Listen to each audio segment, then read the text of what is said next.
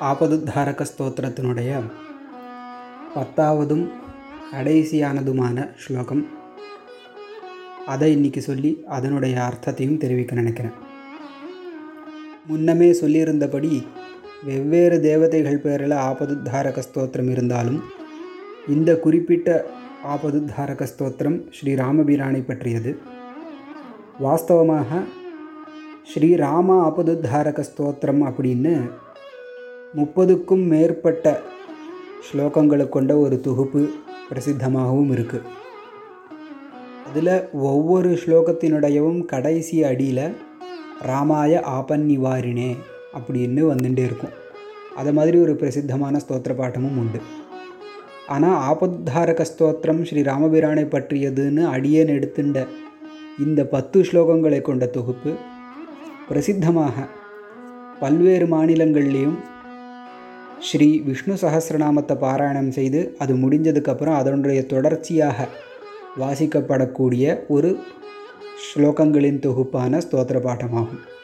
அதனால் ஸ்ரீ ராமாபதுத்தாரக ஸ்தோத்திரம்னு வேறு சில வெர்ஷன்ஸ் வேறு சில ஸ்தோத்திர தொகுப்புகள் கிடைக்கிறதுக்கு வாய்ப்பு இருந்தாலும் பத்து ஸ்லோகங்களை கொண்ட இந்த ஒரு சின்ன ஸ்தோத்திர பாடம் பிரசித்தமாக விஷ்ணு சகசிரநாமத்தின் தொடர்ச்சியாக பாராயணம் செய்யப்படுவது அப்படிங்கிற சமாச்சாரத்தையும் தெரிவிச்சுண்டு இன்றைய ஸ்லோகத்துக்குள்ளே போகிறேன் ஆலோட்ய சர்வசாஸ்திராணி விசாரிய ச புனః புனः இதமேக்கம் சுனிஷ்பன்னம் தியேயோ நாராயண சதா இதில் தியேயோ நாராயணோ ஹரிஹி அப்படின்னு கூட ஒரு பாடாந்தரம் ஆலோட்ய சர்வசாஸ்திராணி.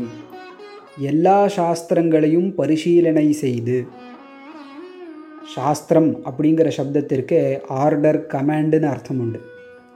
அப்போது வேதங்கள் எல்லாமே சாஸ்திரங்கள் தான் அப்படின்னு நம்ம நேற்றைய ஸ்லோகத்தில் தான் பார்த்தோம். அதை தவிர வேதத்தை மூலமாக கொண்ட ஸ்மிருதிகள் தர்மசாஸ்திரங்கள் இத்திஹாச புராணங்கள் எல்லாம் நமக்கு தர்மங்களை உபதேசிக்கின்றன. இப்படி தர்மத்தை உபதேசிக்கக்கூடிய கமாண்டு செய்யக்கூடிய எல்லா புஸ்தகங்களும் சாஸ்திரம் அப்படிங்கிற சப்தத்தினால சொல்லப்படுறது. இப்படி சொல்லப்படக்கூடிய எல்லா சாஸ்திர கிரந்தங்களையும் ஆலோட்ய பரிசீலனை செய்து விசாரியச்ச புனக மீண்டும் மீண்டும் பலவிதமாக விசாரித்து ஒரு விஷயம் திரண்டு வந்தது. இதமேக்கம் சுனிஷ்பண்ணம் ஏக்கம் இதம் இந்த ஒரு சமாச்சாரம் சுனிஷ்பண்ணம் நன்கு திரண்டு வந்திருக்கக்கூடிய விஷயம். என்னது? தியேயா நாராயணா சதா.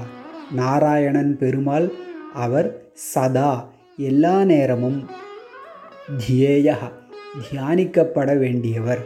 பெருமாள் நாராயணனை எல்லா நேரமும் நாம் தியானிக்க வேண்டும். நாராக அப்படிங்கிற சப்தத்திற்கு நித்தியமான வஸ்துக்கள்னு அர்த்தம். அந்த நித்தியமான வஸ்துக்கள் ஆகாசம் காலம் போன்ற விஷயங்கள் அயனமாக அதாவது இருப்பிடமாக எந்த ஒரு பரம்பொருளை கொண்டுள்ளனவோ அந்த பரம்பொருளுக்கு நாராயணன்னு பேர். அதாவது பிரபஞ்சத்திற்கு ஆதாரமானவன் அந்த பரமாத்மாவுக்கு நாராயணன்னு பேர். அதனால தான் வேதத்துலேயும் அந்தர்பகிஷ்ட தத் சர்வம் வியாபிய நாராயணஸ்திதா அப்படின்லாம் சொல்லப்படும். அதாவது எந்த ஒரு பரம்பொருள் இந்த பிரபஞ்சத்திற்கு உள்ளேயும் வெளியிலேயும் எல்லா இடத்திலும் நீக்கமர நிறைந்திருக்கிறானோ அதாவது ஆமினி பிரசண்ட்டாக இருக்கிறாரோ அந்த பரம்பொருளுக்கு நாராயணன்னு பேர். இந்த நாராயணன் எப்பொழுதுமே தியானிக்கப்பட வேண்டியவன் அப்படின்னு இந்த ஸ்லோகத்தில் சொல்லியிருக்கு ஆலோட்ய சர்வசாஸ்திராணி विचार्य च पुनः पुनः इदमेकं सुनिष्पन्नं ध्येयो नारायणः सदा।